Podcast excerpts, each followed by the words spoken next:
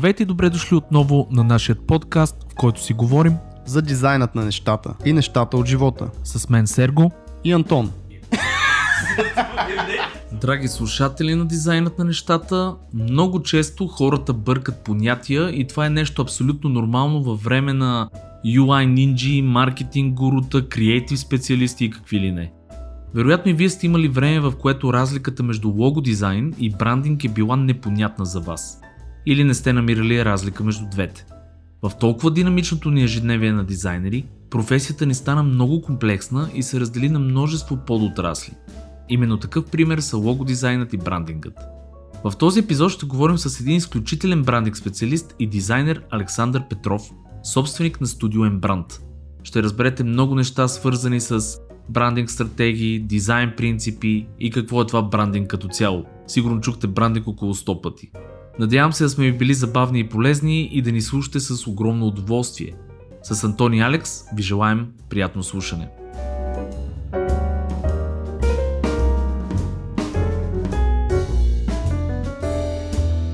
Здравейте, драги слушатели на дизайнът на нещата. Вие сте с епизод минус 3, както каза Антон, или 3 до а, 100. А, знаете, ние имаме майлстон 100 епизода. За съжаление, вече ги достигаме. Ще видим какво ще стане след 100 епизод. Така че бъдете с нас, подкрепите ни, обичайте ни и ни слушайте. А, ние сме трима в студиото. А, поздрав... Поздрави за Цуцка, коя... Е, Цуцка, е Цуцка от Стара Загора. Поздрави страшни от мен. Да. Трима сме, Антон Ладжов и нашият гост. Представи се. Аз съм Александър Петров и съм собственик на студио Embrand, в което разработваме брандинг, лого дизайн и най-различни неща, свързани с тази сфера. Значи поканили сме Алекс. Този епизод хора ще е супер як, защото той е един от хората, които аз лично се възхищавам на професионализма му и на нещата, които съм видял и е показал. Ако не сте гледали негови видеа, ще стане въпроси за това в YouTube. Има много неща. Той се пусна и в LinkedIn, мисля, че има много неща. Така ще споменеме за това. Как сте момчета, какво правите? Ами, аз, както споменах, бродя по планини напоследък. Радвам се на красивата България и се наслаждавам на възможността въобще да можем да сме навън, защото последната една година беше така рядкост това нещо. Възможността да си навън и да не те заключат куките. Да, например. да. Вау. И, и така. Кефиш се викаш Страхотно, страхотно време навън, страхотно, страхотни хора из планините и как да не фанеш малко да се насладиш. Как се запали по това? Защото... О, още, де да знам, от, от малък аз тренирам все някакви неща. Започнах с бойни изкуства, след това се занимавах с паркур, с подобни такива акробатични истории. Приятелите ми ходиха по планини, ходих с тях и малко по малко почнах да бутам в тая посока. И за мен това е просто идеалната почивка. Независимо, че е тежко и изморително и понякога да, нали, буквално умът ти е на границата да се откаже, всъщност това е невероятно разтоварващо за мен. Много повече, отколкото да легна на някой бряг и да, да седя да се чуя какво да правя на плажа. Това е интересно, че мене, между другото ми, аз имах една позната, която тя занимаваше с източни такива, нали, култури и неща. Какви, и тя какви? каза, Източни и тя, и тя, например, ми беше казала нещо много интересно, че зеления спектър, това не знам дали сте го чували, зеления спектър успокоява точно много хора, които се занимават с умствена дейност. А, и това да бъдеш сред дървета, сред, нали, изобщо така зеленина, всъщност е много готино за нас, тия, които седиме на А дали има връзка, че и бенджамините са зелени? а? Е, Антоне, А, изключително си духовит да. днес. Еби, какво Да, мен не какво си? успокояват бенджамини, тебе не те ли успокояват? Е, Еба, го че като някакъв супер комерциален оливофрен. А, исках да питам за планините, така и така сме на тази тема. А, обясни за някакви хора, които са доста невежи и не знаят какво да излезеш на планина. Тоест, в, при тебе как се случва това? Аз си представям някаква разходка. Трябва ли си нека супер екипиран, да имаш Сам ли специално си, чупче? с палатки ли и- си, Да. спиш ли по горите, там ядат ли те мечки, биеш ли с глигани? за сега глиганите съм ги ограничил до минимум, но... Един, един на, на разходка само. Да, да. А, много зависи с какво очакване и с каква цел отиваш. Има някои преходи, които са супер лекички, от типа спираш колата и имаш 2 часа през гора да стигнеш до дадена хижа. А обикновено децата и по-неопитните започва с такива неща, което е прекрасно просто за да свикнеш с идеята, че ти си на открито, че понякога има непредвидени обстоятелства, понякога изгубваш пътеката, понякога нещо се случва. Та, така се почва обикновено. И с времето а, решаваш, окей, чувствам се по-комфортно, а, имам по-добра подготовка, мога да направя малко по-предизвикателен преход. Примерно сега последно, когато ходихме, а, ходихме на хижа Коза стена, която е в Централния Балкан и не е трудна за достъп, обаче си имаше бая стабилен баир. И имаше ни 2 часа, 2 часа и половина, в които катерим На 4 някакво крака. нагоре. Не, чак на 4 не, но, но близо. Ага. И в подобни случаи е много важно да прецениш какви сте силите и колко багаж ти трябва. Което, примерно, при мен е едно от нещата, които обикновено винаги надценявам и винаги вземам повече багаж, но пък в плюс, колкото повече багаж вземеш, с време ставаш по-силен и може да носиш повече. Така че... Това а, съм го чувал от една позната, тя разправи, вика, Да. ами значи взели, вика, едно отдяло, не знам си какво канче, и ти си викаш, че тия неща не са супер много, обаче вика, всеки 100 грама, дето слагаш в раницата, На Да. всеки 100 метра. Да. всеки, да, Ти един километър и ти разказва играта. Моя начин на мислене винаги е да се презапасявам за някакви неща. И в работа съм по същия начин. Много държа на процеси, системи и така нататък. Но проблема в планината е, че презапасяването понякога може да се доведе до повече проблеми, отколкото пък а, не достига. Хубаво е да се намери златната среда и аз съответно със всеки път имам си едно списъче, което всеки път като отида а, и видя резултата, коригирам по-малко, правям така, че да се знам, окей, другия път мога да се спестя това, мога да добавя нещо друго. Това ми звучи като Да. планината да не е за жени, брат. Да. Което не не е знаеш жени на почивка как Да. да, Сешуар, А, маша точно, да. и... Имам примери, имам примери за а, жени, които невероятно много се кефят на това нещо и това ги, това ги зарежда. Естествено, има някои, които им е трудно. Не, аз това абсолютно да. в кръга на шегата го казах. Смисъл Да. да. не си помислят дамите, които ни слушат, че имам нещо против. Просто нали, А. има такова, такъв стереотип, че жена като отива на почивка Мгм. взима 6 сака, докато аз примерно съм с някаква малка раничка. Така е. А пренощувал ли си сам в така планина, гора или само Да. по хижи? да, а пренощувал съм и сам в гората. Това ще е много фрапиращо. Аз е, това е нещо като експириенс, който искам да имам. Само, Абсолютно че... нарочно бях го направил. Между другото, това беше Да. предизвикателство към мен самия, защото а, свикнали сме толкова много от тая социална система, която ни подкрепя постоянно. Нали, нещо се обърква, звъниш на приятел или пък а, а, полиция там, каквото и да е, но постоянно е, можем да разчитаме, че някой ще на спаси по някакъв начин, ще ни помогне. И е според мен полезно в някои моменти да разчитаме абсолютно и само на себе си. И да, бил съм няколко пъти абсолютно сам в а, по-изолирани райони, просто за да го видя като усещане да, да знам, че не е проблем за мене. Както и съм имал доста такива приключения за бродене и, и вън от България, където се е налагало да импровизираме, защото сме изпадали в неочаквани ситуации. Така че... Какво ти дава, между другото, природата в дизайна, защото това е, ти, ти го каза, че е страшно, страшно вързано, нали? не само като релакс. Мгм. Да. Според тебе, какво може да е така за младите На подрастващи? на първо време а, много зависи от психологията на човека, но аз имам нужда от пауза. А, имам нужда да се насладя на това, което е тук, защото много често изпадам а, в собствените си мисли в главата си и природата ти дава е тоя, тая глътка чист въздух, в която ти да спреш да мислиш за всичките злободневни неща, които се случват и просто да се насладиш на факта, че си тук на тази земя в момента и че имаш а, тялото и здравето и силата да бъдеш на това много рядко място. И всъщност красивото е, че не всеки може да стигне до там. Красивото е, че ти си, си издействал тази малка доза красота да бъдеш на това място. И това е едното. Другото е, че аз такава ми е историята. Оттам съм тръгнал, че съм художник по образование и винаги със себе си или нося фотоапарат, или нося малък скисник, но винаги а, се опитвам да събера някакви впечатления от самото място, чисто визуално. И това е другото, което зарежда, а пък ти сам в сферата на гейм дизайна знаеш, че природата е най-големия вдъхновител за абсолютно всичко, за персонажи, за околна среда, за всичко. Просто като видиш какво богато многообразие има там, всичко ти е готово, просто трябва да имаш окото да го видиш, да го вземеш и да го внедриш в работата си. Това е. Аз ще ти дам един пример, между другото, Да. за... ходихме с децата в зоологическата градина, между другото, ако не сте ходили скоро, ходете, защото те ремо... Тони. ремонтираха, да, при мечката Тони, ето Антон знае. А, и ходихме и гледахме, а, значи ще ви излъжа сребърен паун, мисля, че се казваше. Златен и сребърен паун, и така ги бяха кръстили. А, такъв патерн върху самата птица, все едно буквално е правено на иллюстратор това нещо. Мгм.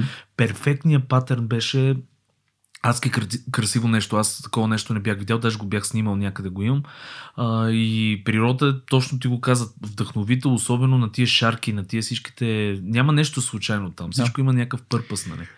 До ден днешен от тази гледна точка, дори когато става дума за някакъв дигитален проект, много често разчитам на чисто естествени материали, за да стигна до някакви решения. Например, хващам акварел и почвам да смесвам чисти пигменти, за да видя какви хармонии работят. Защото а, има този елемент на неочакваност, която няма как да получиш на компютъра. Ние сме общество, което е вманечено в контрола и аз самия съм такъв. И се опитвам на всяка крачка да се опитвам да го махам това нещо, защото оттам идва и неочакваното, и новото, и интересното. Когато пуснеш целият този контрол и кажеш, окей, аз мога да ам, помогна на процеса, мога да съм медиатор, обаче не съм в пълния контрол на всичко. Аз оставям да се случи чрез мен, а не аз да го правя нещото. Защото обикновено като се опитваш ти да го правиш, егото ти постоянно ти пречи и ти казва, окей, ама дали е достатъчно добро, ама дали е правилното нещо и така нататък. Не. И това е нещо друго, което по едната също учи. Нямаш контрол. Знаеш начална точка и крайна точка.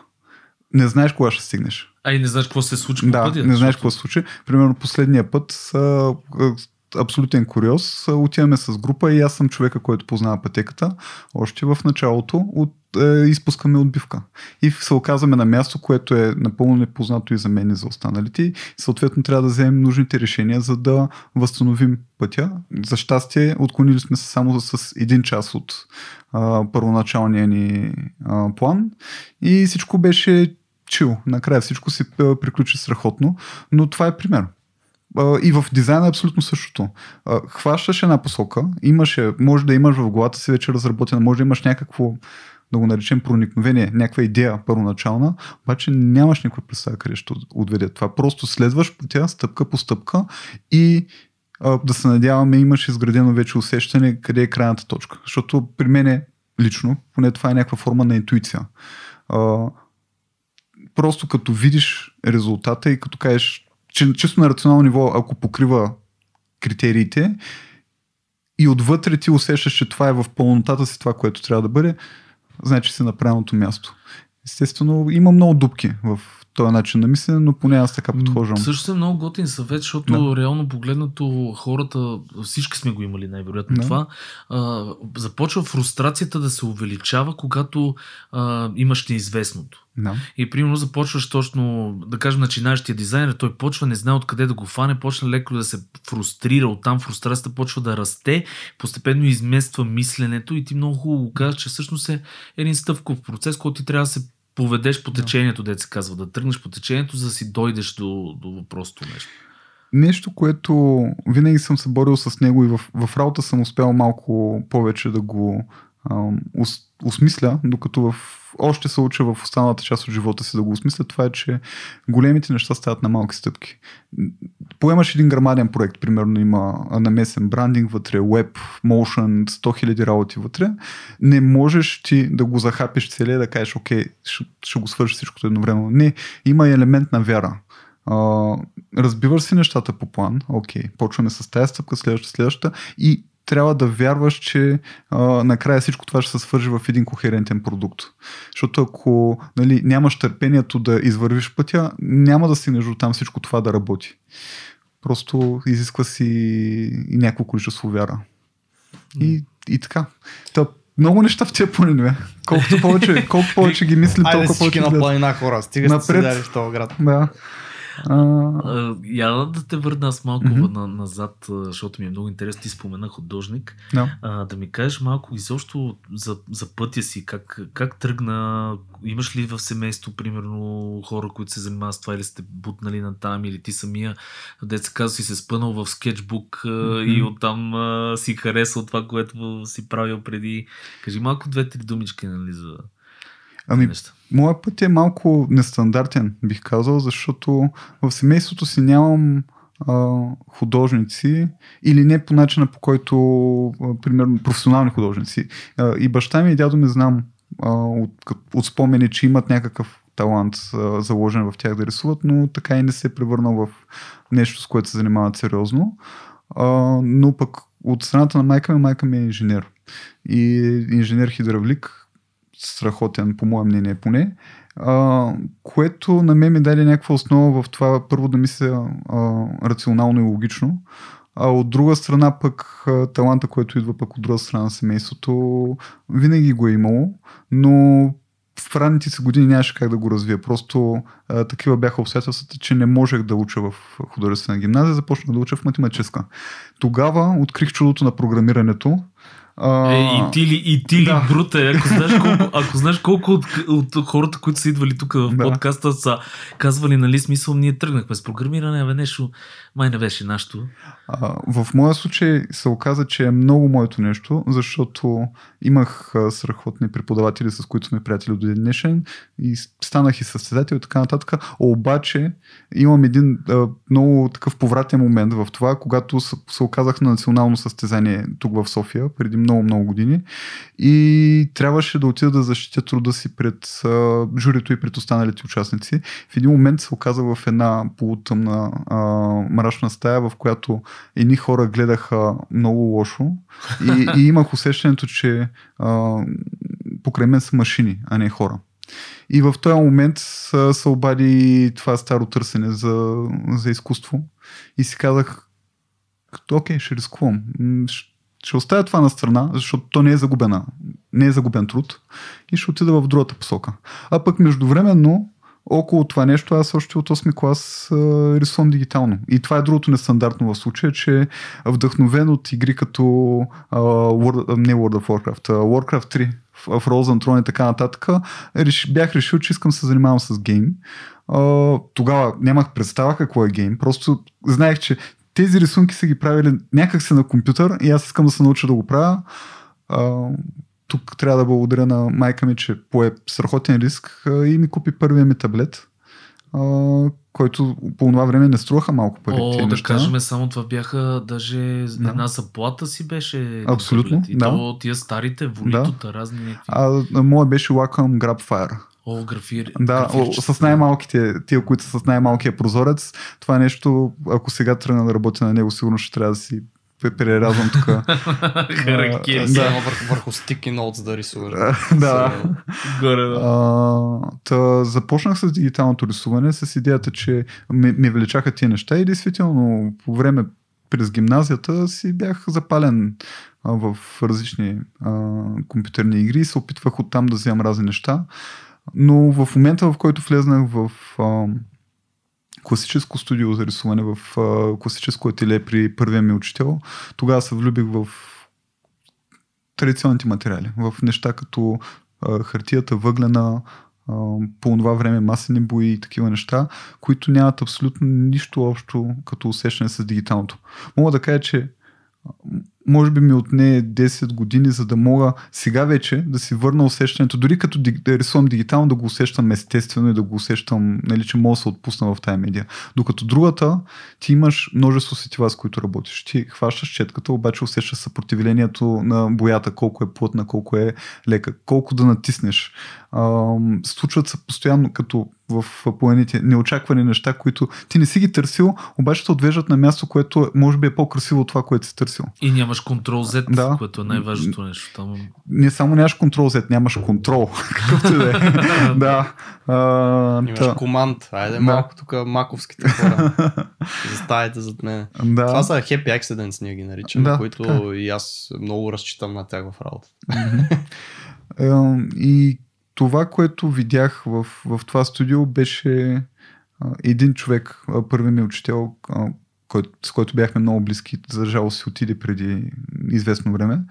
Но, но един човек, който има искрена страст за това нещо, цялото теле беше една старинна къща, а, така възрожденска, с кръстащи подове, която обаче е изпълнена догоре с картини, всякакви.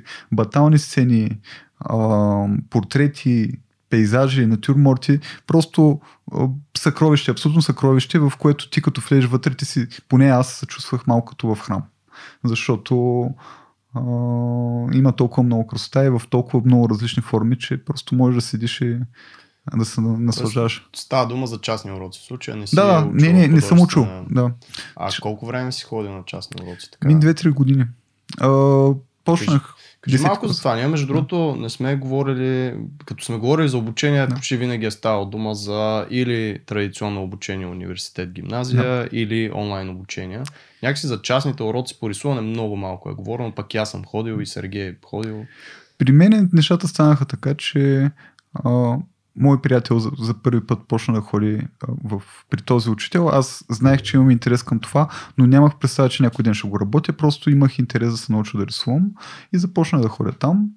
А, като първата година-две се подготвяхме в общи, общи положения. Как се рисуват базови обеми, как се рисуват гипсови глави и такива неща.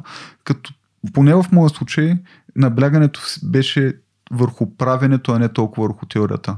А, Радев, учителя ми, никога не е бил особен теоретик, ами просто ни казваше, седни и започни да правиш и в процеса ще, ще си открим пътя. Нали, той идва, казва ти грешиш тук, тук и тук и ти се опитваш да го коригираш. Което за мен е безценно, защото в, в нашето време прекалено много се фокусираме над а, това. Стъпките, Да. едно, две, три. Да, про, а, мислим про, процесно, обаче а, рано или късно процесите ни водят до очакван резултат. А, и другото е, процесите трябва да бъдат адаптирани към човека. Те не са универсални. Това, което работи за теб или за Серго, няма да работи за мен и обратно. Така че а, този първоначален опит, в който а, бяхме седнали просто бях изправен пред един лист хартия и се опитвах да нарисувам това, което виждам и виждах колко зле се получава, е безценен и според мен е много, много важно за всеки да мине през това. Това е огромно каляване и на волята и на търпението, че рано или късно ще стигнеш до там. Аз отнеме години на фрустрация, че мамка му вложил съм хикс на брой време и усилия и не става нищо от мен.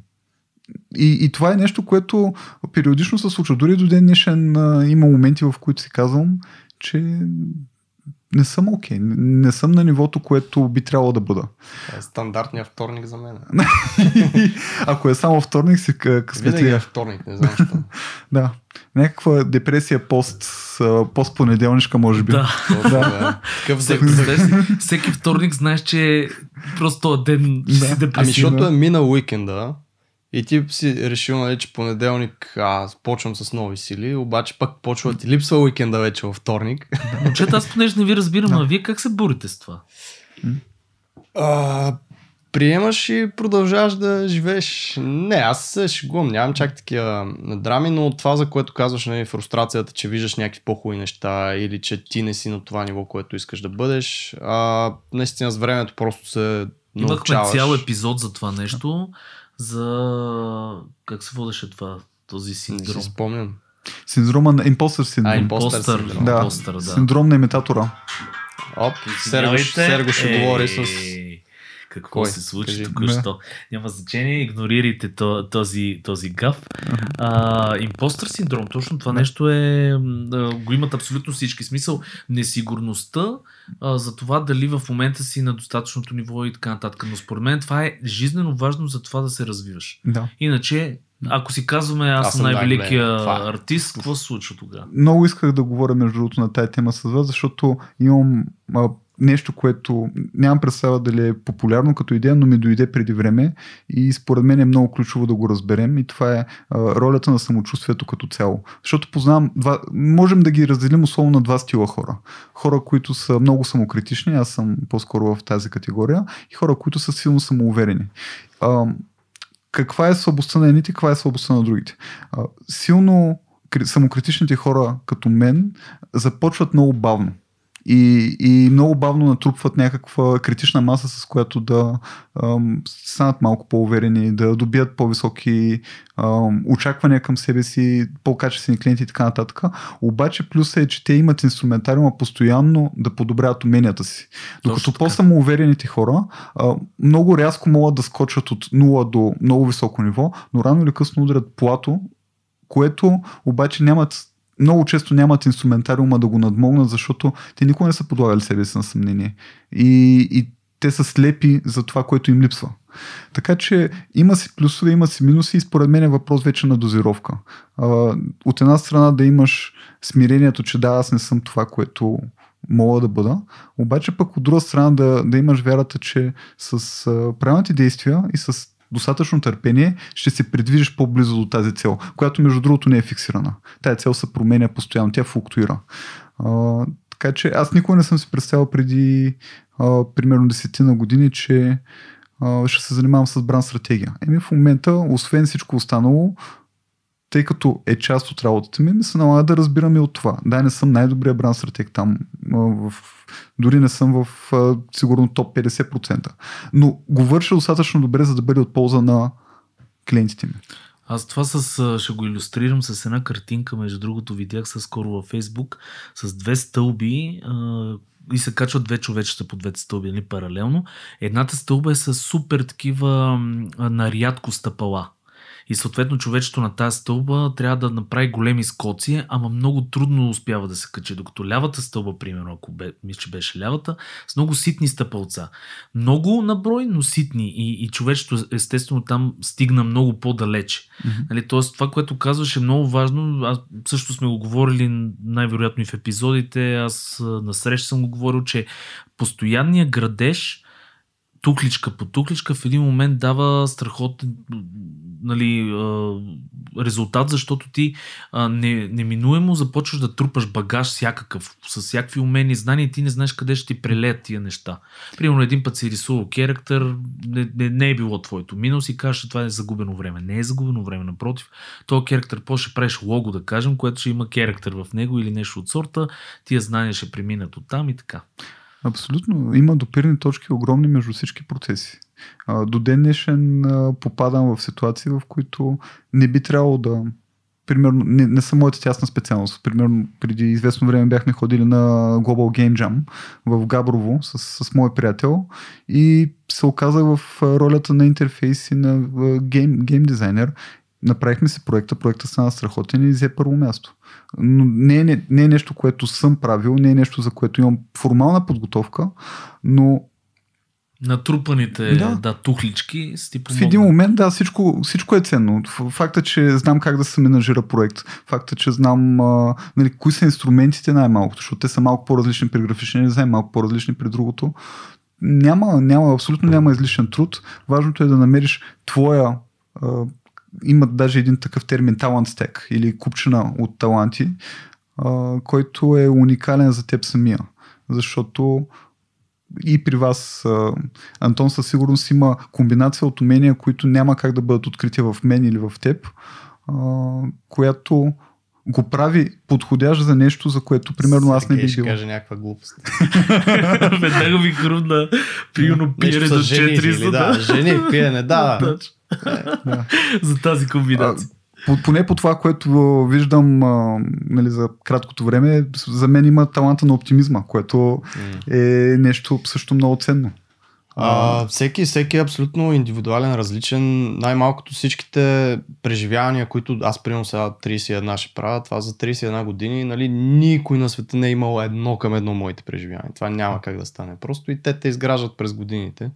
А, но е много важно във всеки един момент, ти на няколко пъти я спомена тази дума, вярата. Във всеки един момент просто човек хем да е смирен, както каза, за това, че не си все още бога на дизайна, нали? Хем да вярваш, че наистина се подобряваш. Защото аз, примерно, имам едно трикче, когато съвсем сдухам. Ам, просто гледаш назад. Ние сме някакви такива същества, ето назад много рядко гледаме какво сме постигнали и къде сме в момента. И без да се замислиш, ти изглежда, че ти си никъде. А, малки неща, тип а, научил съм се да карам кола, тип научил съм се да ходя на 4 години, на 3 години, там на колко, не знам, се научават нормалните деца да ходят, но ти си паузял, паузял, ходил си, падал си, ставал си, изведнъж си почнал да ходиш, сега си ходиш без да се замислиш. Караш кола без да се замислиш. Като се качих първи път в колата там с инструктора, мен дядо ми беше показал, примерно, в някаква лада веднъж карах, обаче се качвам при инструктора и ми трепери кръка и не знам какво да правя там, някакви лостове, мърдаш, пък докато смееш предавки си гледаш ръката. Няма такива неща сега, това ти си го научил, извървял си го и го можеш. Тоест с, дори в такива малки неща, професионално можеш да погледнеш къде си, какви проекти си правил.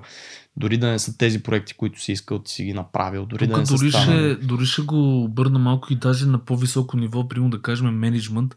А, мен примерно ми направи впечатление, че неща, които аз съм забравил как съм, колко са ми били трудни и изисквам в момента, и, и за мен тия неща в момента са елементарни и съм забравил нали, за какво става въпрос, а, фрустрират примерно човека, който е от другата страна. Да. И аз примерно не мога да го разбера. Смисъл, аз си казвам, окей, не, защо, път просто. точно защо по дяволите не си се сетил, примерно, да на комбинираш това, това, което за мен в моята глава е супер ясно, Да. обаче аз най-вероятно преди 10 години а, съм бил същия. Нали? Така че хората трябва да се замислят и за това, особено когато се дава фидбек, примерно, или когато сте от другата Да. страна. А, може би този човек му трябва нещо или е на такова ниво, че няма как да се сети в този даден момент и тогава трябва да му се помогне по някакъв начин. Примерно. Тук се намесва силата на съчувствието, на, на емпатията, да можеш да вникнеш в обувките на човека от среща, което между другото не е изолирано само до работата с подчинени или с колеги. Това е едно от най-ключовите умения за работа с клиенти. Защото колкото и да не е чудно, хората мислят по различни начини и хората имат различни приоритети. И за мен е едно от силните ми качества е да задавам въпроси и да изпитвам искрено ам, Любопитство. любопитство към човека от среща. Наистина да го разбера. Какви са му истинските болки, какви са му истинските проблеми, защото рядко човека се събужда сутринта и си казва, мамка му, днеска ми трябва лого. Не. Обикновено се случва нещо от следните неща. Или бизнеса му върви страхотно, обаче иска да го разрасне още повече. Или пък нещо не върви, появява се нов конкурент, който е по-лъснат, по-хубав, по-популярен и така нататък. А, всякакви такива събития се случват, които го карат този човек да си помисли а какво би станало, ако, не обър... ако обърна внимание на това? Или какво бих загубил, ако не му обърна внимание? Така че а, за мен е способността да влезеш в обувките на друг човек е едно от най-силните бизнес умения като цяло. Защото това правим. Ние решаваме проблеми за някой друг. Ти решаваш, примерно, проблема как младежите или който играе игри да си прекара времето по-забавно и по-готино. Така е. ти, ти решаваш проблемите свързани с това как да организираме събития по по-лесен начин, чрез нали, по-добър интерфейс и така нататък. Всеки от нас се опитва да направи света една идея по-подреден, те да го кажем. Доста Да. добре казано. Между мисля, че това да това, което казваме, че е един много силен бизнес инструмент, това да можеш да, се поставяш в обувките на клиента или на отсрещния човек, плюс това, което Борис беше казал за това ние да сме ам, да изпълняваме нещата в, в срок и да бъдем просто професионалисти са двете Да. неща, които ще ви изстрелят на 90% на всички останали. И аз ще добавя едно комуникацията. Да. Мисъл, мен на, тук специално за тебе ще кажа две-три неща, понеже сме имали така с тебе exchange нали, на имейли. Това ми направи впечатление, че ти в комуникацията си много добър. Не говоря за визуалната комуникация, също Да. си много добър, но говоря за чистата бизнес комуникация, когато ти пращат имейл задание, ти какво връщаш като отговор и така нататък. Няколко неща за, за това как се научи, а, отвътре ли ти идва, чел си някакви работи, А, не, не ми идва отвътре. Това е нещо, което е научено с времето и е научено по най-болезнения възможен начин, с много грешки. А, защото начинът по който започнах аз с фрилансинга беше преди доста години в Upwork, където се боравеше първо. Ти за да стигнеш до клиенти, трябва да изпишеш стотици, стотици а, кандидатствания, писма. Мгм. И съответно с времето почваш да изчистваш каква е, какъв е процеса. Попаднах на няколко книги, които ми помогнаха тогава. В момента обаче не мога да цитирам точно имената. Каква Но- е идеята на самите книги? С идеята- Content creation или... или... А, не, свързана е с а, това как да пишем ефективно имейли, как да привличаме Мгм. ефективно а, вниманието на човека от среща. Т- Като от, едни от основните неща, които от тогава съм запомнил и до ден днешен ползвам, първо внимавай за езика, който човека ползва от среща. Ако той говори за печалба, ти не говориш за приход. Ако той говори за лого, ти не говориш за бранд идентичност. Трябва да се опиташ да, да ам, установите някаква основа на еднакви термини, с които боравите, или ако термините са различни, да се оговорите кое какво значи за всеки един от вас. Това беше едно от, друго, едно от нещата. Примерно, ако човека казва, имам нужда а, от лого дизайн за козметичен салон, а, винаги може да започне с това здравей. Мисля, че мога да ти помогна да създадем лого дизайн за твоя козметичен салон. Звучи елементарно, обаче ще се знаете колко малко хора всъщност го правят. Да, да вземат това, което е пред тях и да го върнат на човека от среща, за да може той да, да разбере, да, този човек е прочел и е разбрал това, което искам от него. И оттам нататък вече идва майсторството. Ако неговите очаквания или разбирания не са адекватни според тебе, ти да го отведеш от място, където той си мисля, че иска да бъде, към по-добро място за него. И да го убедиш, да, разбирам, че това мислиш, че е проблема, но обръщал ли си внимание на тия другите неща по пътя? Което между другото и с нас, с теб се случи, когато а, обменяхме имейли последно. Това е, че а, за мен е принципа, че клиента винаги е прав е много токсичен принцип. Защото ако клиента винаги беше прав, той нямаше да има нужда от нашата експертиза. Така че Да, той ще да има нужда от просто една работна ръка, Да. техническа, която да му мърда мишката там и да направи нещо. а, а, за мен дизайна не е това. За мен дизайна не е това и затова и още в началото, когато започнах, отказах да влезна в тази месомилачка, примерно по рекламни агенции и по такива места. Реално поставих си едно предизвикателство сам на себе си. А, две неща. Първо, да не работя в рекламна агенция и второ, да не замина за София. Това бяха двете неща. Мисля, че си Едно мисля, че го изпълня. Да, добър избор. Да. Е, не и второто. И второто, Не е... аз съм да все не още в. Търново. В смисъл да не... Да, аз си живея в Търново, така че... Така ли? Не си в София? Да, не съм в София, да. А, Колко добре си познаваме гост Антоне. Е, леле, срамота, срамота, не съм си направил домашното. да. А, То... нещо ще да питам и, и ми избяга сега. Еми, ще се сетиш, но аз това, което искам да ти кажа е, че м- според мен е много важно човек, ти сам го каза, да си, да си първо да си постави някакви цели. Да. Защото като си постави някакви цели, а, а, много по-лесно се стига до, примерно, точка Б. А, аз никога не съм го имал това, честно ви казвам, момчета. Значи при мен беше малко едно такова в началото по течението. В смисъл, в гейминга ви, попаднах съвсем случайно. Преди това нали, се лутах между някакви, минах през всичко възможно. От, Тук си съвсем случайно в момента. Та, Да. да. С нас. Постепенно обаче с времето започнах да го изчиствам това нещо. И аз много завиждам така благородно на хора, които го имат от, от самото начало или поне са по по-ранна така възраст го откриват.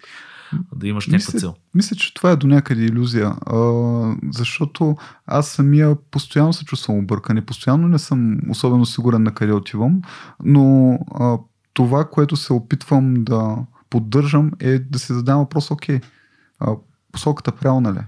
Да имаш усещането, че посоката е правилна. Пак като, като с дизайна. А, интуицията ще ти каже кога си стигнал до, до правилна точка или е повратна точка за нещо друго.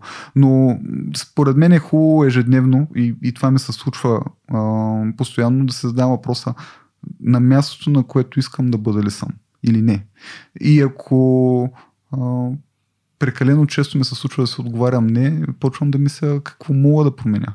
Ето сега, примерно, е един е такъв период, в който откровенно а, виждам, че имам много повече нужда от живот вън от работата. Въпреки, че съм вложил огромно количество усилия в това нещо и ми е страст, продължавам да обичам работата си, но виждам как а, растежа ми е някъде отвъд това в момента. Това не значи, че няма да има един кръговрат и да се върнем обратно в това, но за мен е важно да, да държим тая перспектива постоянно, да се задаваме въпроса, окей, движили са в правилната посока, дори да не знаеш каква е тая посока в нали, точка Б, да не, да, да не имаш абсолютно прецизна.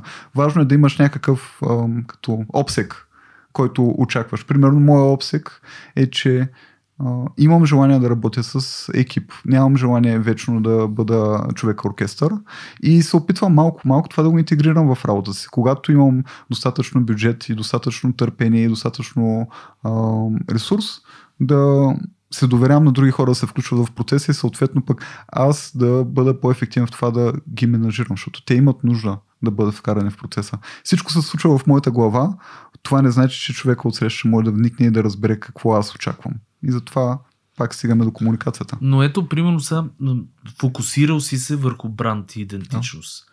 А, което, а, примерно, много пъти сме а, имали този въпрос, нали, аз как, с какво да започна, как да го намеря. А, ето, твоята цел е, примерно, да ставаш все по-добър и по-добър в бранд идентичност. Това е да. твоето нещо. Ти да. как го намери това? Как реши, че това ще е брандинг? Ще ти, ще ти кажа директно. Първоначално аз нямах за цел се занимавам с дизайн в гимназията.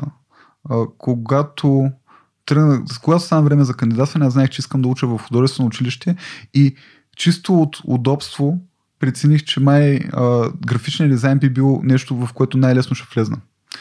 А, и си го мислех заради наивността ми, че а, нали, аз разбирам от компютри, мога да рисувам, значи графичен дизайн идеално. Обаче не осъзнавах, че всъщност по това време българската образователна система не беше стигнала точно до идеята за дигиталните средства, за което между другото съм благодарен, защото пък други неща се учат, а, които са много ценни. Та, казах си, окей, това е моята специалност, ще се пробвам с нея. Пробвах в а, художествена академия, пробвах и в Търново и взех съзнателното решение, въпреки че ме приеха на двете места, да остана в Търново, по проста причина, че ето нещо друго, което е много важно трябва да си подбираме менторите не само по уменията им, а по характера им, защото ние неминуемо поемаме всичко от тях. Ние не поемаме само, окей, как да реша този дизайн проблем, ние поемаме целият подход към живота. Дали да бъдеш по-агресивен или по-пасивен, дали да бъдеш по тимплеер или индивидуалист. Всичко това ти го поемаш от твоя ментор и за щастие съм имал достатъчно разнообразни характери, за да може да внимавам да не залитам в прекалено посоки, които не са моите посоки. Та, стигнахме до а, момента с това как се, реших да се занимавам с идентичност. А, първото нещо, което виждах като възможност да изкарвам пари, след като завърших, беше чрез а, лого дизайн. А, още като студент имах няколко проекта в 99 Designs, които бяха успешни и съответно бях валидирал, че хората плащат за това нещо. И попаднах в Upwork и започнах да търся за проекти за лого. Първите няколко години бяха много тежки. Не мога да кажа, че в момента съм на някакво велико място, но в момента живея комфортно и всичко е супер, но първите няколко години си бяха наистина много да grindstone. Просто бориш се да и следващия месец да си в играта. Като с времето осъзнах, че логото е много малка проблематика. Реално ти ще му направиш прекрасно лого, обаче той ще го лепне на а, ужасните си брошури, а, върху ужасния си сайт и реално то ще има много малък, малко влияние върху цялостното възприемане. И почнах да разширявам, окей, а дали не мога освен това лого да помисля малко повече за типографията около него, за а, цвета около него. И с времето, примерно, започнах да мисля и за това как би се прилагало в дигитална среда и в веб почнах да се занимавам с 3D графика и почнах да, и да вкарвам и това нещо в брандинга. И като цяло, малко по малко от една много ясна и конкретна малка цел, това нещо почна да се разширява в диапазон от умения, които обаче имат ясно ядро какво се опитват да постигнат и това е да направиш нещо, което да грабне хората и да ги развълнува и да ам, буквално може да прозвучи малко, как да кажа, претенциозно, обаче за мен брандинга е изкуството да създаваме малки религии. Ние създаваме един обект на обожание. Както а, ти, когато отиваш да си купуваш, а, примерно, ти си фен на Apple, както, както спомена, ти не си купуваш просто лаптоп, ти купуваш. Experience. Да. Не само презентация, да. experience. Да. Хората вече не ходят на кафе, ходят в Starbucks или в Коста или ери къде си. А, защото има едно нещо наречено добавена стоеност. Ти освен продукта, който си купуваш, ти искаш преживяването към него, а, това, което този продукт казва за теб като личност а, и, и статуса, който ти дава. И всичко това си е брандинг. А, а, и един друг важен елемент. Продуктите обединяват хората.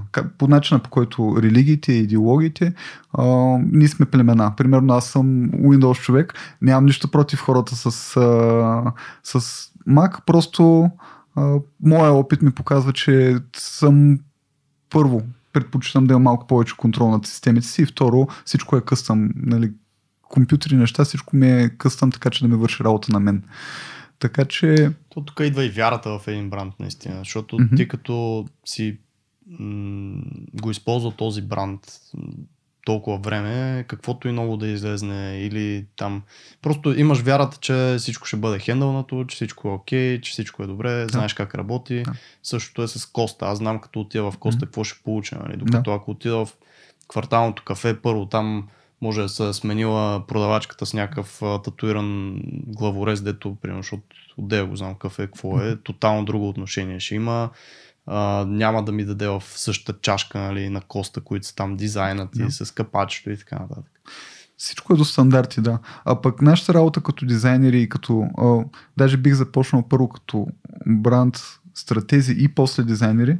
Първо е да открием, примерно ти като един клиент, каква ти е нуждата, какво, какво, какво търсиш в а, този конкретен продукт или услуга, как можем да, да удовлетворим тая нужда чрез посланията, чрез идеите, които предаваме, как можем да обогатим теб като личност, заради това, че ти си дошъл да избереш нас.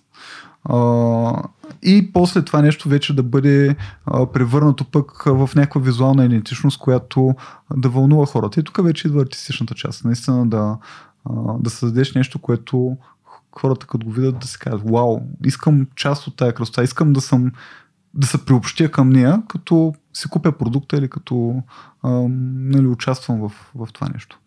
Така че за мен това е основата на брандинга. Ти създаваш едно трайно впечатление, което хората постоянно а, си припомнят, преживявайки на ново този продукт или тази услуга. И затова е важно да е консистентно това, което ти каза за очакванията. От друга страна пък трябва да бъде и понякога изненадващо, защото като във всяка хубава връзка трябва да има моменти на свежест. Или трябва да има моменти на нещо ново и за това и бранда не е нещо, което е фиксирано. Не е, а, далеч сме от годините 60-те 70-те години, когато имаме едни огромни бранд букове с, с стандарти, че всичко трябва да бъде изпълнено по един конкретен начин. А тук а, мелодията а, я чуваш докато се композира, малко като в джаза. Всичко се, се променя с времето имаш моменти, в които можеш да бъдеш такъв по-изненадващ, mm-hmm. по-така интересен и да избягаш малко от тези рамки. Пример пак Starbucks и Costa, ако са, те имат някакви сезонни неща. Тоест идва коледа и те първо ти правят дизайните коледните на чашките, второ ти слагат някакви тофи над там с лешници с някакви 1800 калории отгоре върху сметанката. Тоест пак това са някакви нали, изненадки малки, които променят а, тази ежегодна селекция от продукти, кои, които имат. Абсолютно. А, иначе аз това, ако мога да го преразкажа, нали, отговорът е един вид, no. смисъл или просто ще си добавя моето, ти като си започнал, защото въпросът нали, беше как така си стигнал до брандинг, no. ти си започнал от лого, т.е. ти си no. почнал от нещо. И това е много важно просто да знаят хората, че вместо да се чудят нали, в момента какво точно да хвана, какво да правя, по-добре е да почнеш нещо да правиш и то вече ще те води по пътя да, да стигнеш до нещо. И трябва да е нещо сравнително ясно, защото а, с времето ние се научаваме да навигираме през а, по-неясни сфери, защото брандинг, като кажеш брандинг, повечето хора не разбират абсолютно нищо, а хората, които разбират нещо, разбират различни неща. Mm-hmm. Защото е доста неясно като такова. Но като кажеш лого, ето логото е един прекрасен малък конкретен инструмент, който ти можеш да го научиш, може да изучиш как работят, как могат да бъдат направени по-добри. И оттам нататък, добил тези умения, ти можеш да ги приложиш на други места. Тъй, че да, съгласен съм. Нещо малко конкретно, което с времето вече органично да се разрасне. Като, да. И се добавят тухлички, точно това да. говорихме, нали? Смисъл, почваш с една тухличка, втора, трета и билдваш стена. Много са важни тия неща. интересното е, че наистина трябва да мине някакво време човек да ги осъзнае. Поне, нали, всичките го казахме, че в началото не сме се замисляли, било ни е по-трудно, фрустриращо и така нататък, до един момент, в който вече почваш да тия туклички ти помагат и да, и да, и да си казваш, да, окей, да, нали, аз удрят над- по главата, как се правят тия Да.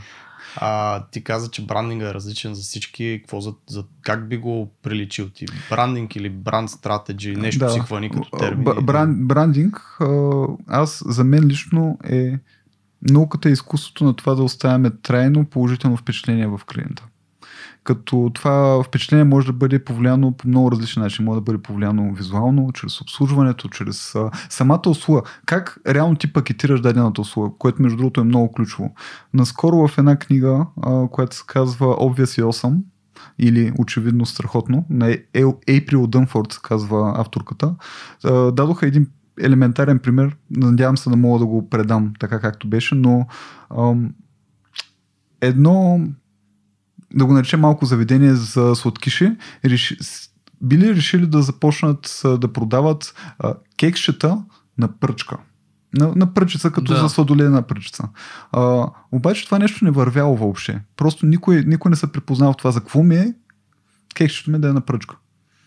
И по никакъв начин хората не реагирали на това, докато а, тази авторката не е обсъдила с а, собствениците, по какъв начин можем да го пакетираме това нещо, така че хората да го разберат и да го препознаят. И начинът бил елементарен, дори а, нали, малко странно звучи, но са го префасонирали в близалка за възрастни. Просто защото а, е нещо, което социално приемливо може да си го хванеш, да си го, да си го хапваш и е нещо, което те връща в едни по-наивни и такива безгрижни времена. И се оказа, че хората реагирали на това. Абсолютно е еднакъв продукт. Но заради пакетирането, начинът по който го описват, решава тотално различна нужда. Различна комуникация. Да. Да. Това, е, това е брандинга. Да можем да намерим правилните думи и правилните изображения, за да може да свържем продукта с неговия клиент и те да се почувстват като от едно, едно племе, едно цяло. Трудно ли ти е да по този начин да го, как да го кажа, да убеждаваш клиенти или изобщо, а, понеже, нали, смисъл, ние си обучаваме клиентите, аз винаги Да. съм го казвал. Ти и, виждаш ли някаква трудност в това нещо, да си обучиш клиента, да му го обясниш това нещо? М, Идват ли обучени при тебе? Преди години беше много голям проблем, особено а, и, и според мен голяма част от проблема беше в а, мен самия, в а, самочувствието. Какъв, какъв съм аз да говоря за тези неща? Аз нямам никакъв опит в това, а, но с, с опита почнах да разбирам, че реално това не е нещо, което можеш да научиш в училище. Това е нещо, което изграждаш с а, бор- боравейки с много различни бизнеси. Ти почваш да видиш това работи, това не работи, тия послания са окей, тия не са. Ам, Та, сега ми се налага много по-рядко да ги образовам по този начин, но това е защото образоването е част от самия процес. Тоест, на всяка стъпка, аз вече знам, че а, примерно на стъпка едно ще минем през тези фази и всяко едно от нещата, които клиента ще види, по някакъв начин ще му добави стойност, ще разбере, окей, нямах представя, че това е важно, обаче виждам, че всъщност ми е полезно да го знам. Имах скоро такъв пример с едни швейцарски клиенти, с които а, не стигнахме до дизайн. Правихме само стратегия, обаче може би два месеца след като приключихме, си говорих с, с самия клиент, че той се чувства, чувства много по-голямо самочувствие, когато представя продукта си и го продава. Sales, директен sales. И хората откликват много по-добре, защото вече разбират какво, какво купуват. А, а пък самия продукт беше доста а, абстрактен. Ставаше дума за инструменти за спортни статистики, които помагат на треньорите да а, тренират своите спортисти по-добре. И тук става дума за, говорим, ам, олимпийско ниво спортисти. И всичко това нещо, а, човека от среща, който е и клиента ми, и основателя, а, беше страхотен професионалист. Много добре разбираше защо това нещо е ценно за него. Обаче му беше трудно да го изрази в думи, които са подходящи за треньорите. Ей, тая дупка между тези две ам, Звена, да. звена, е наш, нашата работа е да я покрием. И, и пак не е нещо, което просто един човек излезнал току-що от университета може да направи. Абсолютно не. И аз в момента бих бил много а, сдържан да, с, да скачам на проекти, които са ми отвъд а, комфортната зона. Защото аз работя предимно с малки до средни бизнеси. Имал съм опит с малко по-големи, но там вече и методологията е друга. Там имаш много статистически данни, имаш много фокус групи и подобни неща, които са отвъд моята глава. И, От и къде според теб трябва да почне един начинаещ, който всъщност има намерението, защото, нали, както mm-hmm. и ти, както и много хора, не Да. знаят точно, че до тук ще стигнат, но Мгм. да кажем, че някой му е интересно точно бранд, бранд Имам, identity. имам една книга, която бих препоръчал, всъщност даже две са. На Мартин Нюмайер а, двете книги, The Brand Ga- Gap и The Brand Flip.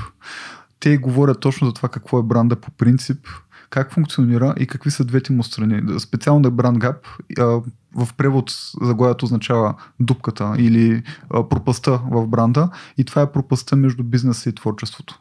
Да намерим как да свържем тези две неща. Рационалните цели и емоционалните нужди, на, както на клиентите, така и на нашите клиенти, за които ние работим.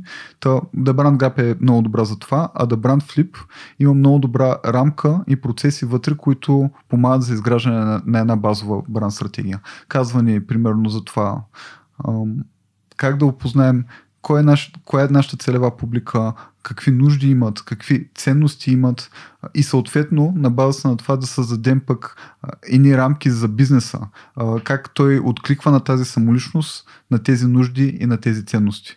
И всичко това е описано вътре в книгата с много примери, с много интересен Просто много лесно се чете. Много приятна книга за четене, но тя ми даде много добра основа, въпреки че съм изчел и много други неща. Книгата, която споменах другата на April Dunford, Obviously Awesome, също е много добра, но тя е малко по-бизнес ориентирана и не би била интересна човек, който просто иска да прави дизайн, обаче иска Мгм, да го прави по смислен начин. Но Мартин Юмайер е идеален за това, защото е бивш дизайнер. Той преди да стане нали, бранд стратег и писател е бил дизайнер, така че разбирам много добре нашите проблеми, които имаме. Така че това е добро начало. При теб имаш ли някакъв такъв преломен момент, за който се сещаш, в който си каза, аз искам това да ми е бизнес, нали, да се занимавам? Защото, както ти каза, за някой, който иска само дизайн там да си биче някъде да си седи пред компютърчето, а, това са хора, които нямат този драйв, примерно, да имат нови клиенти, да разрастват свой бизнес. Те биха се кефели да си седят някъде в студио и да си работят. Ами, преломен момент не е имало при мене, или поне аз не се сещам, но винаги съм правил това, което е нужно, за да продължавам напред. Това е. А, истината е, че всичко, което съм постигнал, съм постигнал, защото съм вярвал, че нямам друг избор. Просто сядаш, изправят се пред а, един дракон и търсиш начин по който да не те изяде и да се опиташ ти да го надвиеш по някакъв начин. А не си ли търсил, ти каза, нали, Да. че не си работил в агенции, не си искал Никога. да работиш в агенции. Никога, да. Но един начин да се справиш с това нещо е всъщност наистина да си почнеш да си пускаш CV-те, т.е. да те Да. вземат на работа някъде да се успокоиш малко, да ти е по-комфортно. Това защо не си го правил? Съгласен съм. Ами защото една от най-ключовите ми ценности на мен винаги е била независимостта. Мгм. Просто аз имам нуждата да вървя по своя път. А пък а, моите впечатления от повечето агенции беше, че биха ме притопили в нещо, което не искам да бъда.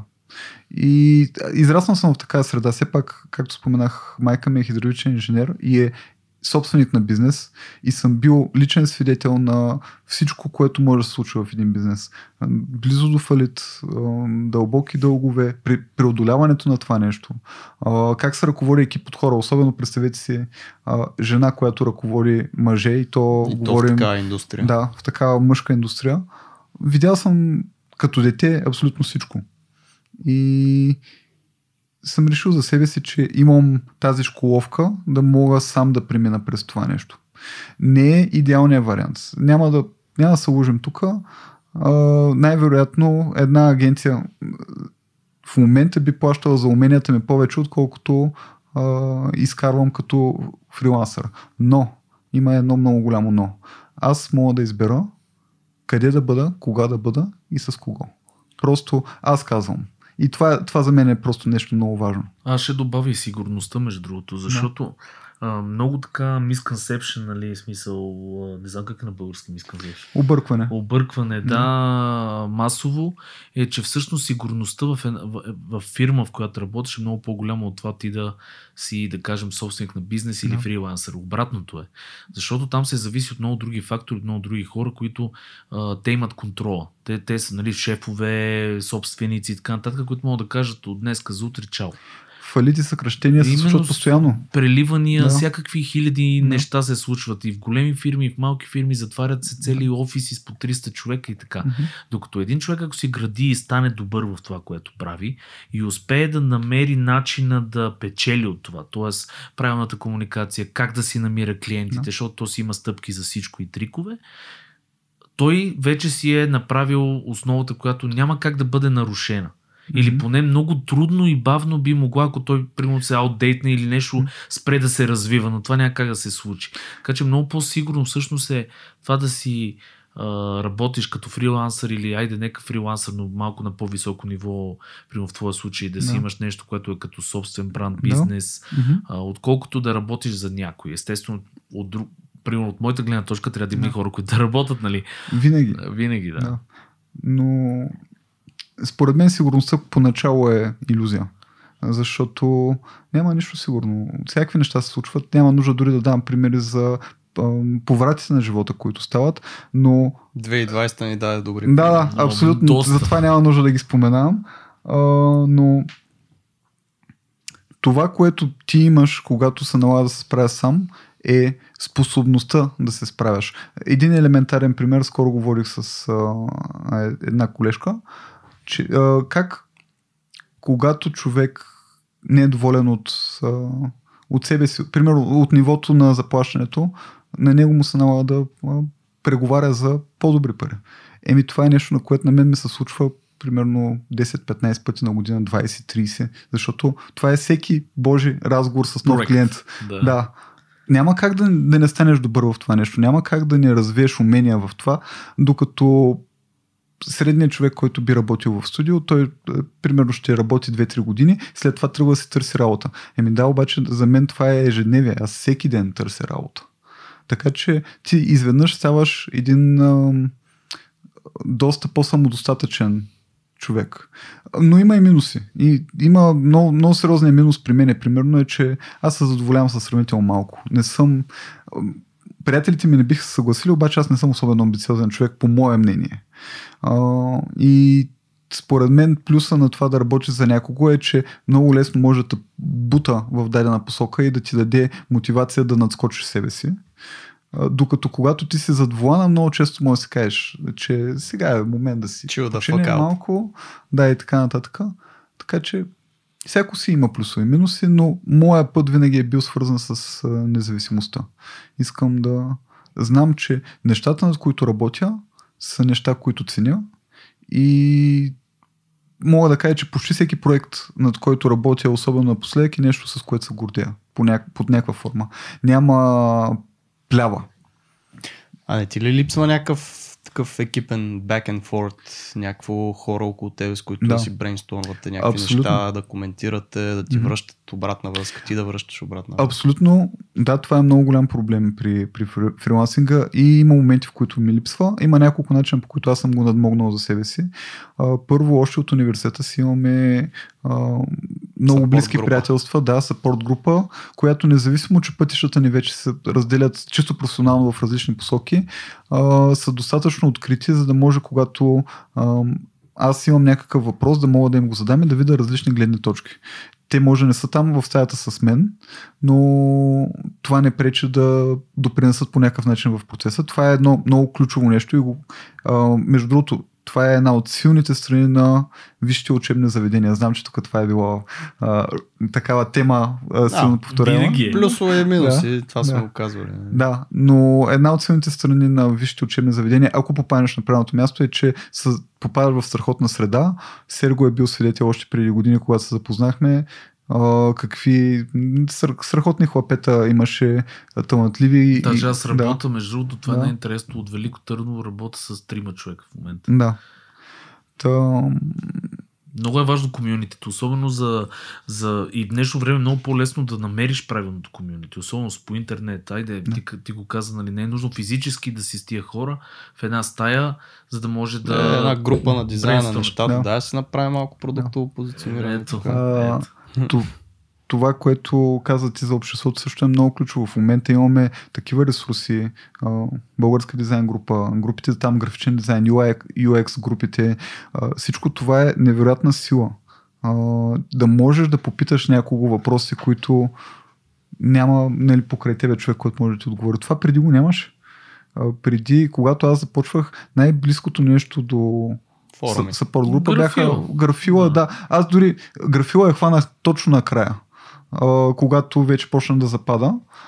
Имаше някакви начинки на YouTube, а, YouTube уроци и подобни неща, много далече от това, което е в момента.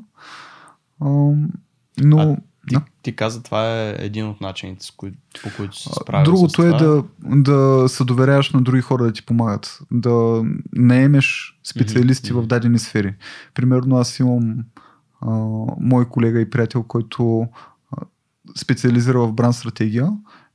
Обменили сме невероятно много с него. Той по принцип е копирайтер, но обменяйки опита и процеса, той стана и много добър в това да, да се занимава с тази конкретна дейност. Та, когато имам възможност да работя с него, имам колежка, която има интерес да се занимава с веб, съответно работя с нея по тези нещата.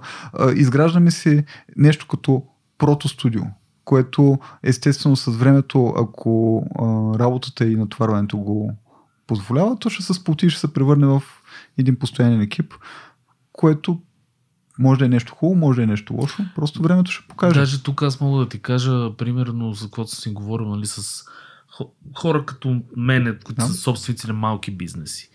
А, че тенденцията е такава. Тенденцията е да, да се мине на клауд базирани студия.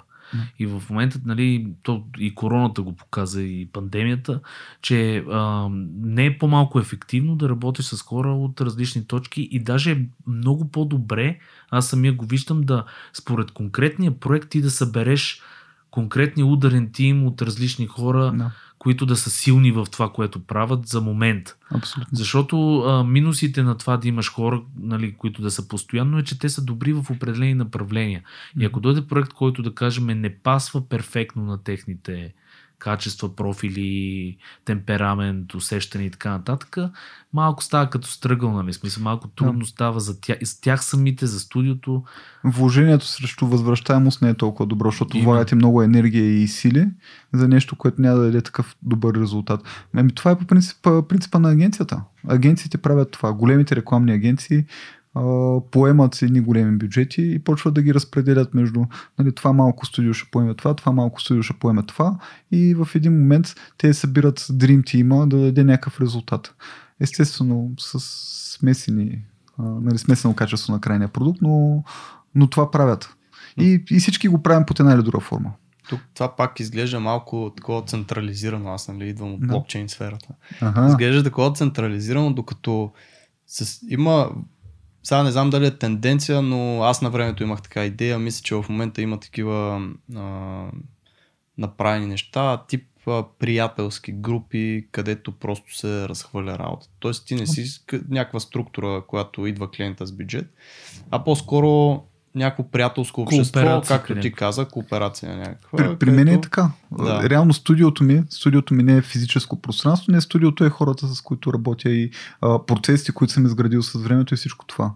И затова и никога не съм се притеснявал да го нарека студио. Въпреки, че в голяма част от времето наистина работя сам, но а, за мен идеята за студио е комбинацията от хора и процеси, които стигат до някакъв резултат. А пък и а, някак си просто диапазона от неща, които вършат, не, звучи малко неправдоподобно да кажа, че ги, вършат един, че ги върши един човек, независимо, че много често наистина сам, само аз зад завести. Така че това е Но има Част нещо, от магията. Да, готиното, готиното на цялото нещо, аз това ще го кажа към тия по, по, нали, слушателите ни, които са по-подрастващи, по-млади нали, в тази сфера, изобщо на дизайна, е, че а, контактите са много важни. Защото е, аз самия се замислям как винаги се обръщам към едни и същи хора, които харесвам като работа, когато падне нещо подходящо. Mm-hmm. Те не са в студиото, те са познати приятели и така нататък. Така че ако човек попадне в тази кооперация, нали, в тази група, намери си правилната група и правилните хора, покаже, че може да прави добре дадено нещо, е една част от това да си намериш е, достатъчно работа. Малко или много. Абсолютно. Тук, тук говорим пак за изграждане на бранд, обаче е наличен бранд. Кой си ти? Какво е специалното при теб? Закъсняваш ли? да. Не отговаряш ли, когато да. ти пишат? Мързилите или... много и претупваш неща. Да. А, между другото всичко това е диапазон. Има моменти, в които, примерно, закъснението е приемливо. Има моменти, в които влагането на 100 или 150% от това, което имаш, не винаги е най-добрата стратегия. И плюс това комуникацията е много да. важна. Ти пак мога да закъснеш. очакване. Именно. Ти пак да. може да закъснеш, но ако си се обосновал защо, ако mm-hmm. си дал предварително заявка, че no. ще се случи. No. Тоест си подготвил клиента, който може и той да реагира в дадената ситуация, нали, а не да му го изпляскаш, да не те намери no. примерно още 5 дена и след това да му го изпляскаш. Контрол на очакването. Точно. Идеята Според е, че комуникацията е много важна. Ако си консистентен в това, което си, или това, за което си говорихме, че брандовете нали, създават едно очакване и когато това очакване не бъде а, изпълнено, хората просто вече поглеждат на страни и търсят а, съответно да. техните конкуренти. Ако при тебе също дори ти да не си показваш а, само позитивните неща или а, да не си показваш на 150% да. от уменията, както каза, но да бъдеш консистентен. Не един ден да, да си така, един ден да си така, един ден. Просто това, а, тази несигурност малко влияе повече, отколкото това, примерно ти да си закъсняваш всеки път. Ако закъсняваш всеки път, хората ще знаят, че закъсняваш всеки път. И ще си да правят да. плана, естествено, да. според това, да. ако искат да работят с теб. Каза нещо, което ми хареса. Съответно, разбирам го по малко по-различен начин, но ми хареса елемента клиентите да знаят и негативните страни. Според мен е много ключово, много отрано да бъдат сложени някакви граници и някакви рамки.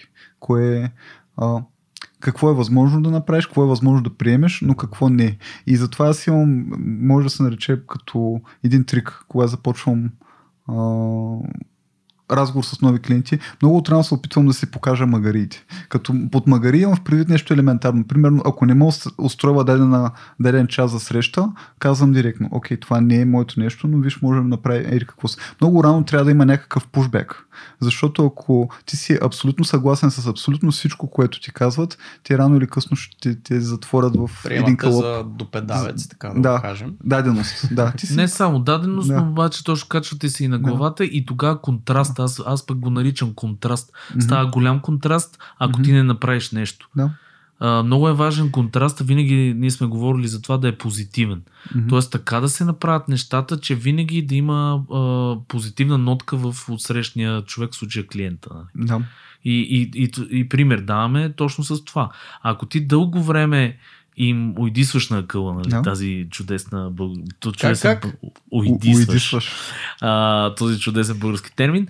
Ако дълго време си така си yes man на всичко, което кажеш и в един момент нещо се случи и си no man, тогава вече става големия контраст в негативен аспект. No. ако си балансиран и се случват някакви неща, обосновани и така нататък, няма да им направи такова впечатлен. Контраст е много по-малък това е според мен в личните отношения по абсолютно същия начин. Не чакаш един проблем да, да се задълбочи до толкова, че да стане ужасно болезнен да се дискутира. Не, още докато е малко, по-добре започнете с... А, сборете дракона докато е още малък. Не го чакайте да порасне като... Как беше от Хобит дракона, вече го забравих. Смолк. Смолк, да. И, и тогава се опитваш да се бори с него. Не, Бебе, дракон там, риташ го, подритваш го, да. то пада, става. Мисля, лесна работа. Да, докато е мъничък. После става страшно. Трябва да се варят базуки и така нататък. да, да. Кажи две-три думи за Ембрант. Да. Изобщо за тази ти идея, това студио, как тръгна, защото много, много ме кефи и самия нейминг на цялото да. нещо Ембрант. Много яко а, Да, това е между другото един от първите ми опити за нейминг по принцип. От тогава съм имал доста проекти вече с, с нейминг също, освен всичко останало. Имах, имах нужда да създам някаква някакво лице за това, което правя, което да вдъхва доверие, което да вдъхва а, увереност в хората, че могат да получат това, което търсят. И видях, че особено това беше още по времето на Upwork, когато го ползвах по, доста по-усилено. Видях, че повечето хора се представят с лични имена. И, и освен, че се представят с лични имена, те не показват дозата професионализъм, която е нужна, за да може човека да се чувства спокойно в това. И, и си казах, едно от най-елементарните неща е, за да не се състезава с още 30 човека, изкарай клиента от тази платформа. Като под изкарай в предвид, той трябва да вижда само твоята работа и да не я сравнява с всички останали. Така че имах нужда от сайт, имах нужда да а, създам някакъв бранд, някаква марка, която да, аз да стоя зад нея. И оттам дойде бранд, като идеята беше, а, че първата частица M е нещо, което а, въоръжава по някакъв начин. Както имаш M-body, примерно. А, нещо, което превръщаш в, в реалност и бранд, съответно, е втората част. Като най-ключовото за бранда е, че а, той е следа. Оттам тръгва. Думата бранд идва от а, дамгата или клишето, което, а, с което сме отбелязвали добитъка, когато го изкарваме на паша.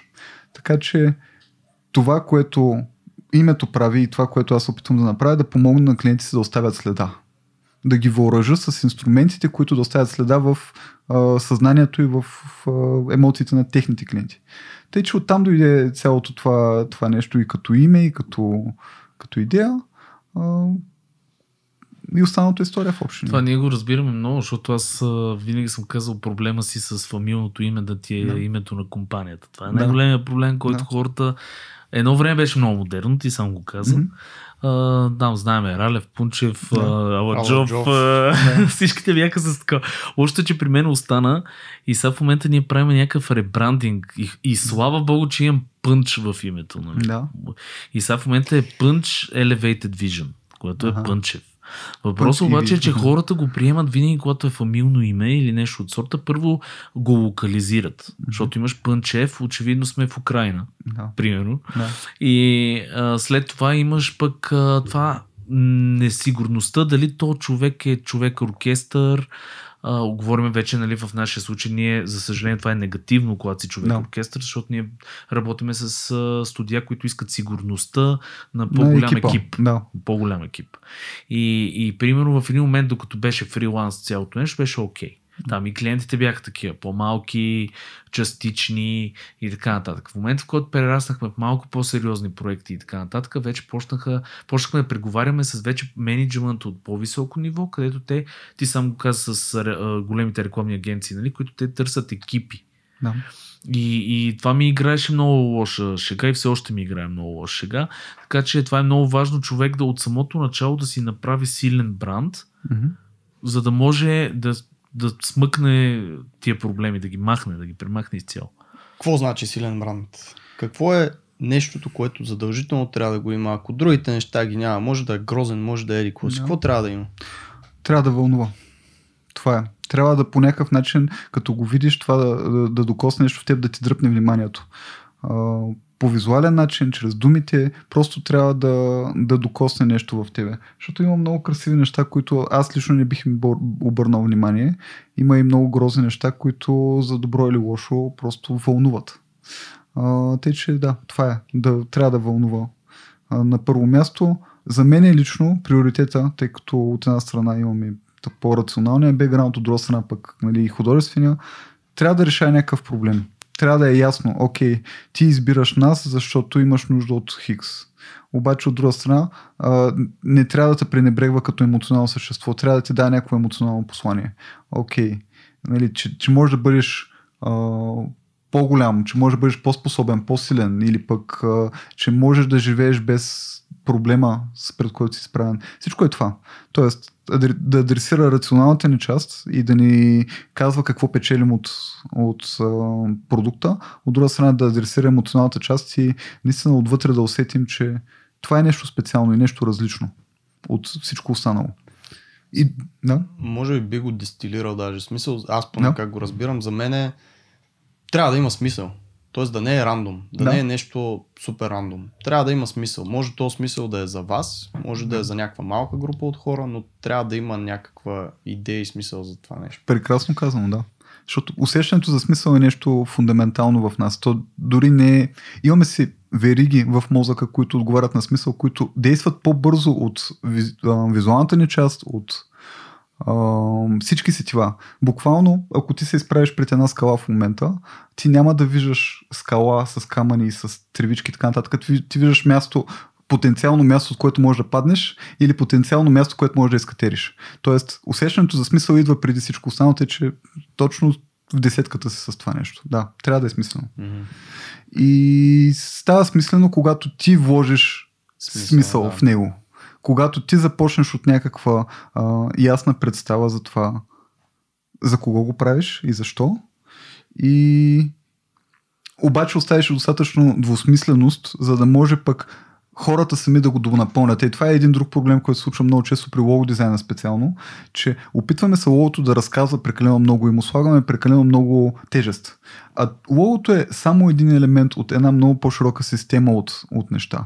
А, неговата работа е да бъде като един шорткът, кратък път, който ни напомня за всички останали преживявания на марката. Съответно, трябва, за да е такъв кратък път, трябва да е просто, запомнящо се и различно.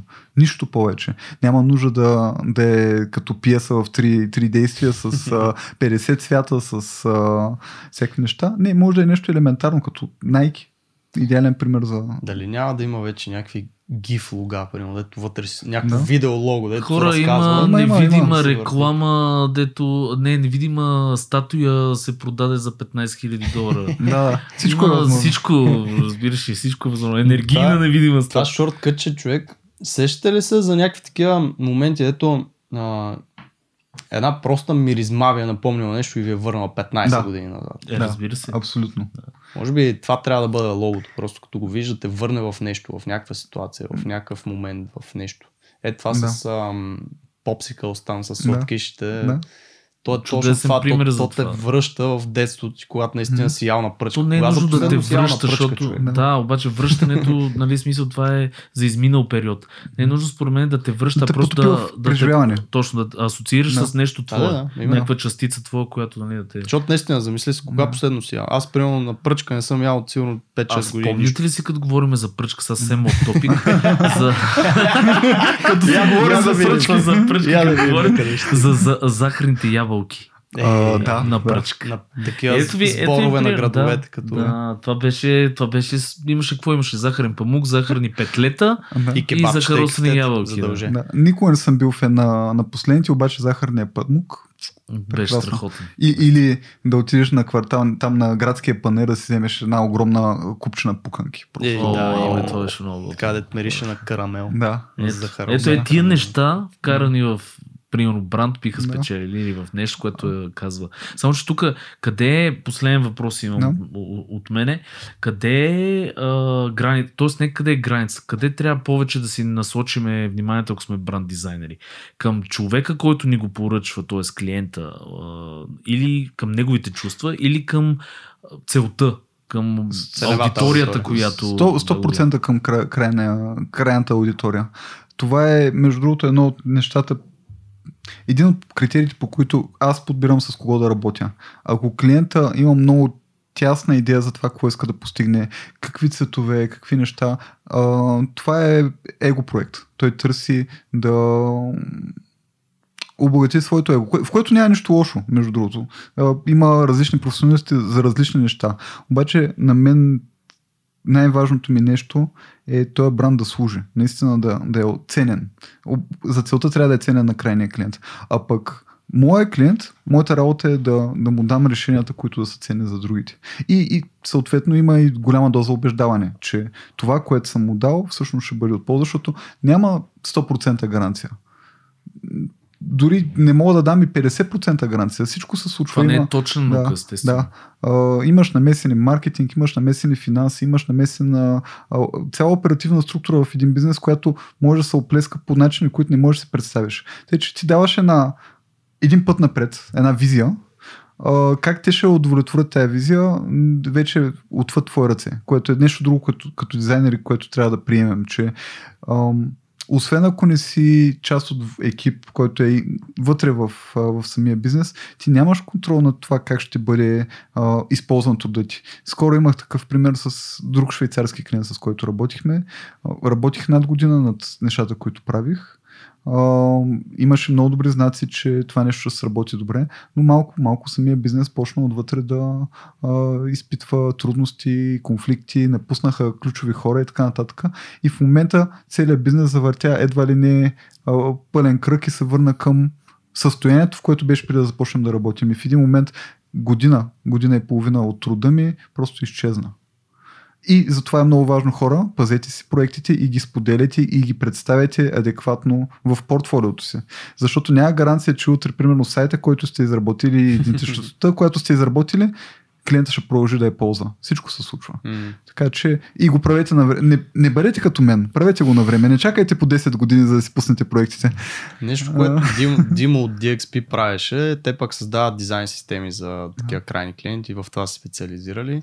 Но те имат период на интеграция, т.е. примерно отиват в, а, интегрират се в екипа, който е там, ще създава това нещо и имат период, в който те участват активно Да. в а, обучението на тези хора как да се използва тази дизайн система адекватно, за, Мгм. нали, да не става точно това. Според мен има такъв а, use case при брандинга. Съ- Съгласен съм, да. Има го и се е случвало а, клиент да има нужда аз да го обуча после как да го използва. А, Свеж пример, то не е свеж като време, но сега ми идва на ум. Едно новозеландско студио, а, архитектурна компания, с която работих. А, имаха много сериозен проблем с а, архитектурната фотография, но не го знаеха. Просто снимките им не бяха добри. Бяха с много смущения, с а, изкривявания, а, цвета им не беше окей. И аз просто, без да е част от самото задание, седнах и им ги оправих им казах, вижте сега, сравнете това с това. Те се лаунаха, казаха, ама как, ама какво, ама що? Еми добре, ще ви обясня как да го направите другия път и как да си подберете, подберете фотограф, който да го свърши. Защото ам, аз може да не съм фотограф, но имам достатъчно прецизен поглед, за да знам кое работи в тази конкретна сфера. Мгм. И тъй, че обучението наистина си е елемент и е важен елемент, ако клиентът е склонен. Защото има клиенти, които са невероятно твърдоглави. Създаваш нещо за тях, даваш им го, всичко е имаш прекрасен брандбук, в който всичко е описано както трябва и накрая правят абсолютно всичко, което не е в този брандбук или което е описано като грешка. Но това е вече вън от не, ръце. щом не е написано като правило, значи не е правило, мога да си правя каквото си искам. А, не, понякога даже на, на пук правят неща, които е описано като грешка, Аха, аха. си ги правят, защото те си знаят по-добре. То, Те някои според мен не мислят, че е мгм. толкова big deal, нали? Тоест има, има и хора, които не смятат, че нещо такова малко. Голяма работа, този път ще го направят. Тук, ако не е наистина big deal, защо биха платили хиляди Еми, левове за това? Да, да. Просто Това има конфликт на... Другото е, че то се изпълнява от дизайнери. Тоест, Да. ти ако правиш за някакъв а, бранд, който има примерно 10 е, дизайнера в екип, ние в момента Да. примерно имаме подобен проблем, че Да. от време на време дизайнерите си правят малко каквото си искат.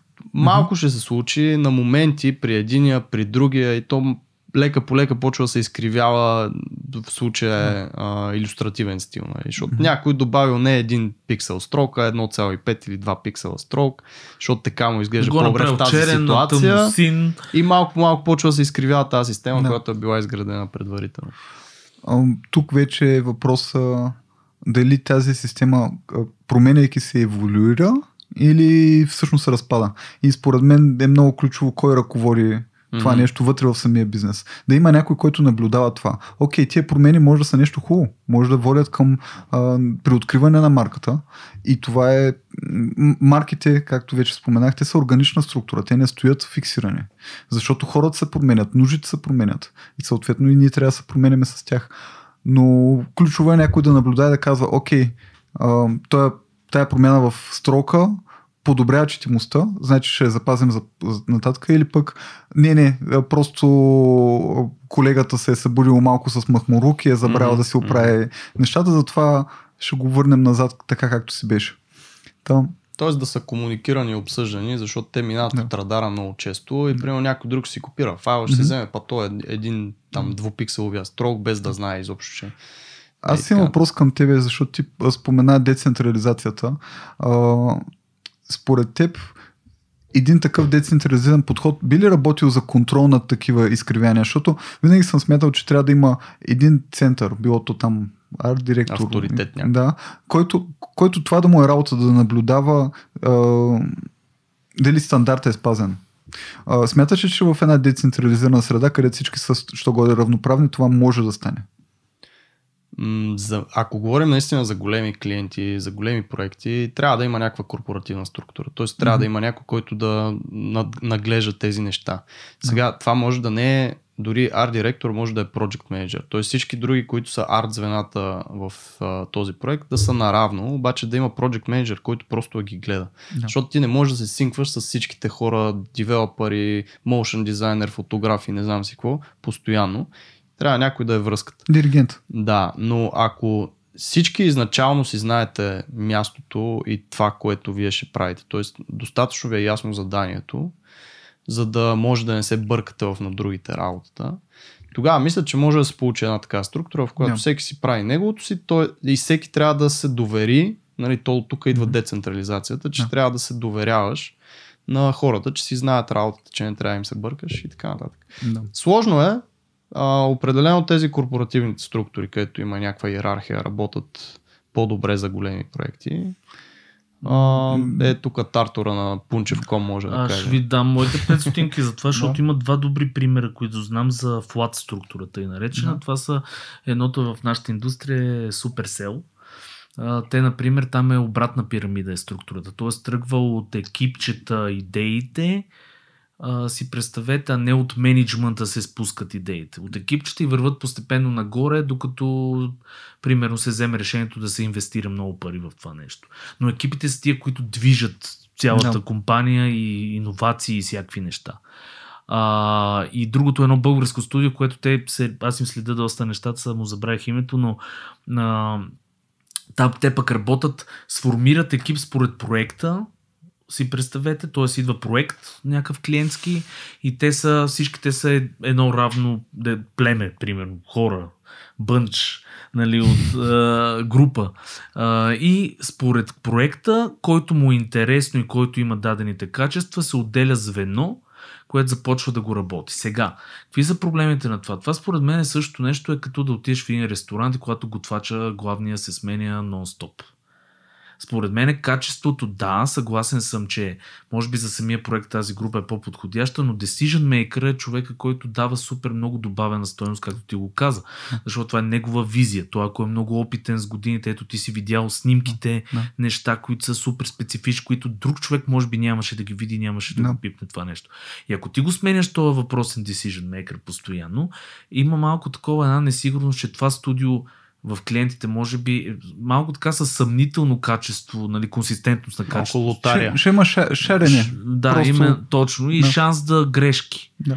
Така според мен decision maker трябва винаги да си е утвърден на един или поне да са няколко, но да не се сменят супер често. Е, е, ето как ги виждам аз нещата малко от по-голяма картинка. А, принципа на децентрализацията е супер за адаптация. В променлива сре- среда, където трябва постоянно да се адаптираме, супер е, защото нямаш едно, един ботълнек, който да постоянно да спира потока на информация и който, примерно, ако е много опитен, има риска обаче да е, ам, да не е в час. Защото нали, много Възможно е опитен. е, да. Да. А, Или та- да умре.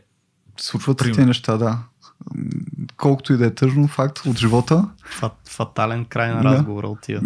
да. А, та, децентрализацията е супер за адаптивност, докато а, иерархията е супер за устойчивост и за стандарти. Когато трябва да покриваш еднакъв стандарт и трябва да си предсказуем, супер е това. Тъй, че. това малко се препокрива и примерно с а, стартъп организациите. Винаги mm-hmm. стартъпа започва едно такова мазало, някакви всеки прави всичко, в смисъл Да. маркетинга, прави дизайн, дизайнера прави счетоводство и не знам си какво. И малко, малко, нали, е, това е нестабилността, адаптивността, която се изгражда, когато Да. е малък екипа. И когато започва вече да расте този а, продукт или там тази компания, тя започва да става по-стабилна и съответно се изгражда малко по малко тези иерархични структури. Абсолютно. Така че се препокриват нещата.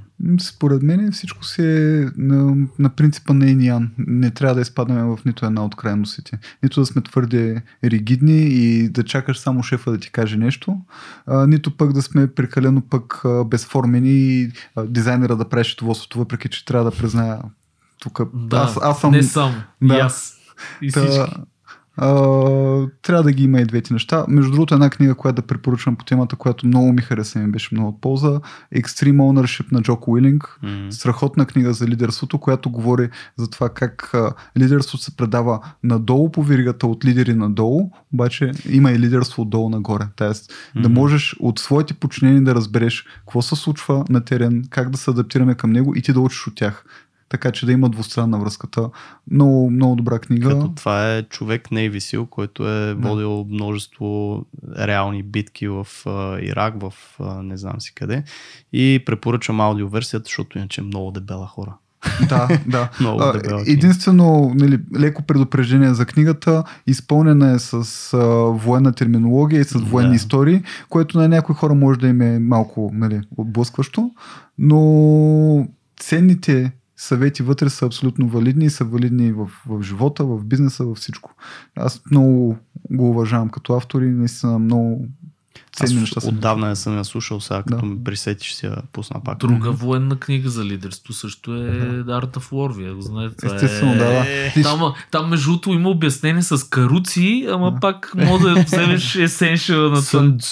Да. Между другото, аз не съм я чел. Жестока е човек. Има Тя не е ли сега... някаква 16 тома? Само... Не, не, много е мъничка, Много е мъничка. Да. Обаче на много старото, старото издание, само да кажа тук един тип, е много трудно за четене, защото той се използва. Има ново издание, което го намерих в... А, ще ви излъжа една от големите книжарници, което е илюстра, иллюстрирано малко комиксово, с по-съвременен език, Nice. много добро а, копие на старото. И това нещо се чете много по-лесно. Интересно. Аз лично бях го Да. взел в комбинация с а, принцът на Мак- Макиавели. Бяха ги дали в комбинация двете книжки.